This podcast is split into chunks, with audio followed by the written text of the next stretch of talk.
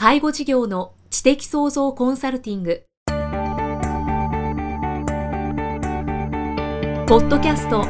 介護事業の知的創造コンサルティングでは介護事業サービスを充実させるヒントはもちろん介護事業特有のマーケティングや数字を具体的にするアカウンティングの知識を身につけていただける番組です。番組では脳の専門家である長谷川芳也がビジネスにおける脳の使い方もお伝えいたします。このポッドキャストは成熟期衰退期に向かう介護事業を継続発展させるためのノウハウを提供する医療法人ブレイングループがお届けします。こんにちは、生きみえです。介護事業の知的創造コンサルティング。今回は第119回目です。長谷川先生今回もよろしくお願いします。お願いします。さあ今回はどんなお話をしてくださいますか？まあ今回はねあの本の紹介を兼ねながら、はい、池井戸潤さんの7つの会議でまあいわゆる僕なりに若い頃に汗を流さなければ大人になって涙を流すっていう言葉を付け加えました、はい、先日ね池井戸潤さんの7つの会議を読みました、はい、で僕は空飛ぶタイヤだとか下町ロケットと一緒にねもう一気に読んじゃって、うんうんで特にあの登場人物はですね入ったセリフを読んでるだけでもすごく勉強になったもんですから、はい、まあ、これを中心に今回ちょっと紹介をしていきたいと思います。はいえー、とまず一つ目がね会社にとって必要な人間なんかいません。辞めれば代わりを務める誰かが出てくる組織ってそういうもんじゃないですかってすごくこう登場人物の人が言ってんだよね。でこれはね自分自身が僕もいわゆるこう雇われ勤務医をやっていてから自分が経営者になってねすごいよくわかるのね。でこれね僕らなんかのそうなんだけど不思議なんだけど僕らはどっちかというと組織が苦手な人間なんだよね。あ経営する要するに自分が勤務医やってる時でも組織にいることはすごい苦手だからだから創業するわけですよ。うん、でもね結局組織また作るんだよね。不思議です不思議なんですよ。なんでかっていうとね経営してる立場からすると、はい、この人が辞めたらうちの会社成り立たないっていう状況一番許せないんですよ。だから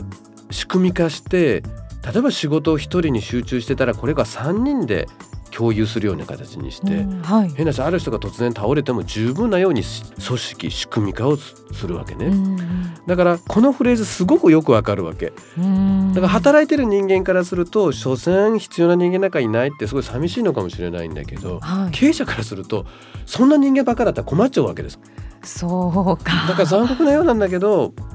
とにかく誰か一人に依存するような組織って許せないからもともと組織が嫌いで外出た人間が結局組織作って仕組み化してんですよね。なるほど、まあ、このセリフを言ったまあ、登場人物がどういう立場なのかが気になりますけどね。まあでもね結局もだから結局そこれが事実なんです。だからもう逆に最初から皆さんはね自分自身が絶対必要な人間になることはありえないっていうことなんですね。だからこんなことを逆にね暴れんで自分で自虐的に言うことでもない。そういうもんなんです。っていうことをまず前提として生きていかれた方がいいと思う。まあ逆にね人間あの人死んでもすぐ忘れられちゃうわけだから。まあそれぐらい肩の力を抜いて生きてた方がいいと思いますね。なるほど、はい、次の言葉、はい、会社なんてどこも同じだ。発覚は断言した、うん、期待すれば裏切られその代わり期待しなければ裏切られることもない。出世というインセンティブにそっぽを向けばこんな気楽な商売はない。これはね、はい、経営者としてはねこんな人が増えるのが最も困るわけです。こんなやる気のない人がね。そうですよね。でもね考えてみるとね、大企業ってね、結構こういう人ちゃんといるんだよ。あでもねこういう気持ちの人、う。ん、ある程度はいるんだよ、はい、でもねこんな従業員がいても利益が出せる組織ってある意味すごいと思うんだよ。あなるほどね。だから会社がちっちゃいうちっていうのはもう一人でもそういう方がいるともう一気にダメなんだけど確かに大きくなるとこれぐらいの人がある程度いるっていうのはね吸収できちゃうんだよね。だからこれもやっぱすごいそこまで大きくするってすごい大事だなと思いますね。はい。次の言葉はい、仕事っていうのは金儲けだけじゃない人の助けになることじゃ、うん、人が喜ぶ顔を見るのは楽しいものじゃんけ。そうすりゃ金は後からついてくる客を大事にせん商売は滅びる。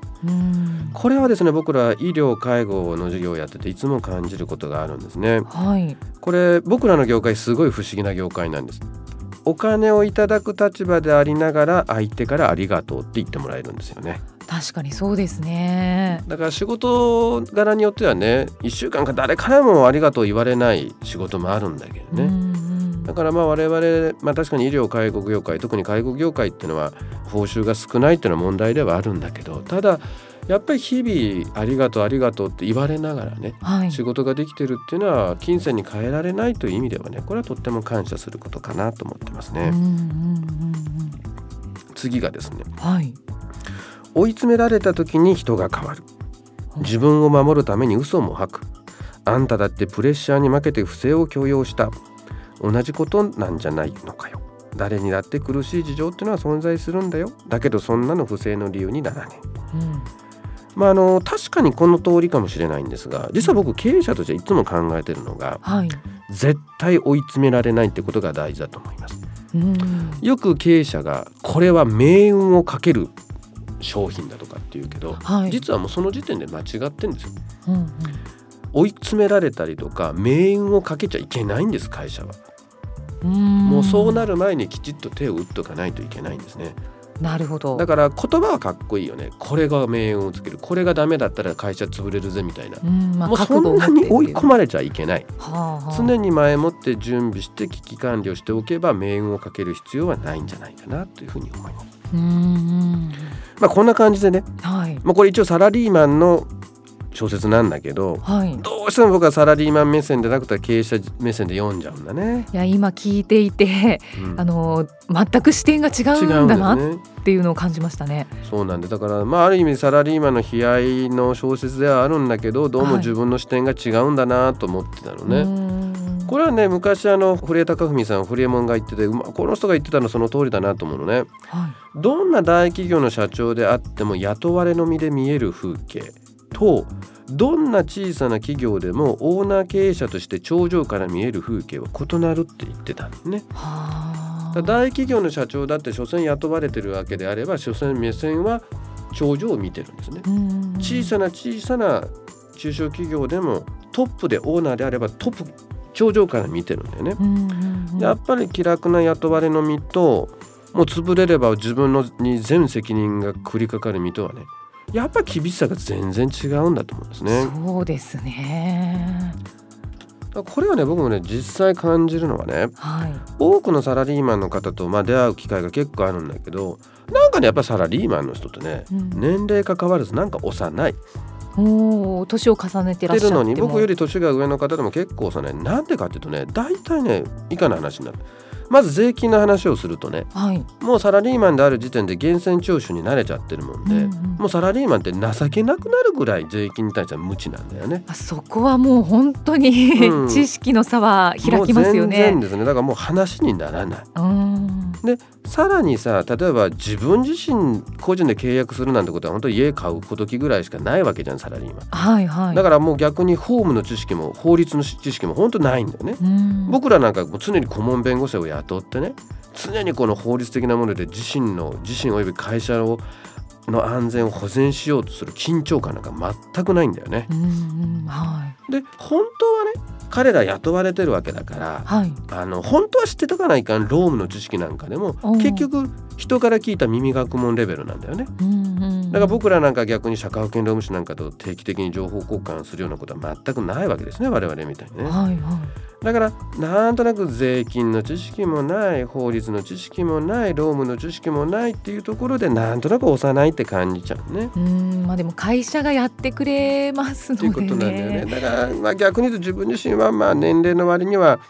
ちょっとこう経営者として修羅場を経験しすぎたかなってちょっと考えちゃいますね。あ逆に、はい、うん。でもこれを聞いている経営者の方たちは大きくうなずいているかもしれないですね。そうですね。ただね、まあ、この池江さんの小説の中でね、はい、僕もこれまたあの多くの登場人物を見ててね、まあ、要するに池井戸さんが意図的に描かれたのかわからないんだけど多くの登場人物が何気なく学生生活を過ごして、はい、何気なく就職活動をして何気なく仕事に就いてるんだよね。はい、僕はね実はこれが根本的な問題じゃないかなと思うわけ。僕はね、今の時代はねよっぽどの有名大学以外はもう学歴だけで生きていくことは不可能だと思ってるね。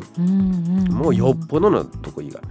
もうそこのレベルに達しない人間はねもう手に職つけるしかないんですよ、はい、今の時代。時代は、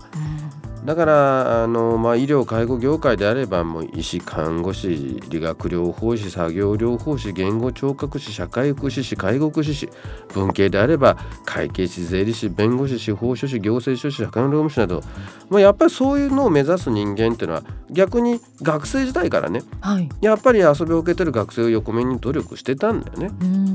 で僕らね実はね先ほどこう不正を隠したじゃないかっていうとこあったんだけど、はいはい、会議の中で。実はね医療業界の人間って結構不正で糾弾するんだよね。えー、あそうなんですね、うん、だって医療関係者って変なしその病院で食ってけんくなったって他で食ってけるもん。だから明らかな不正で人間としてこれは許せないって言ったらみんな堂々と糾弾するんですよ。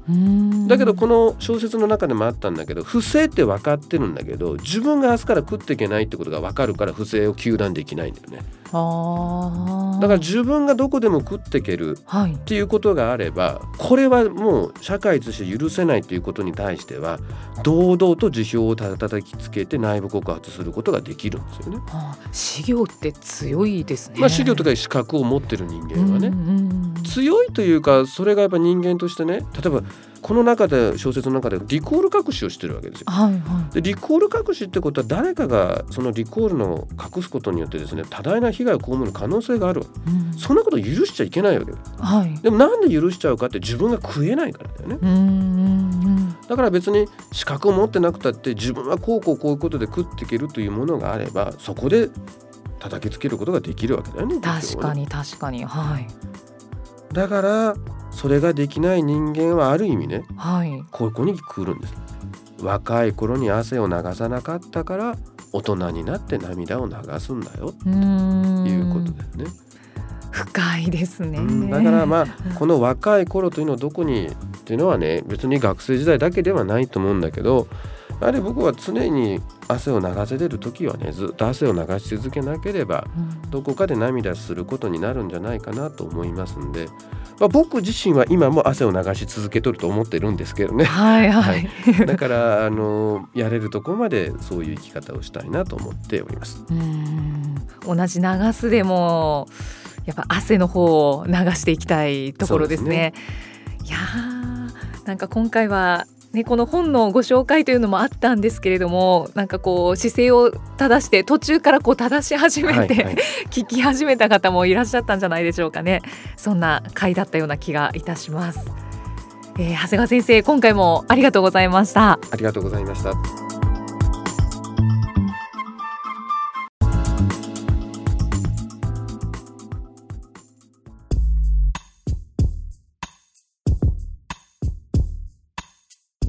今日のポッドキャストはいかがでしたか？番組では長谷川義也への質問をお待ちしています。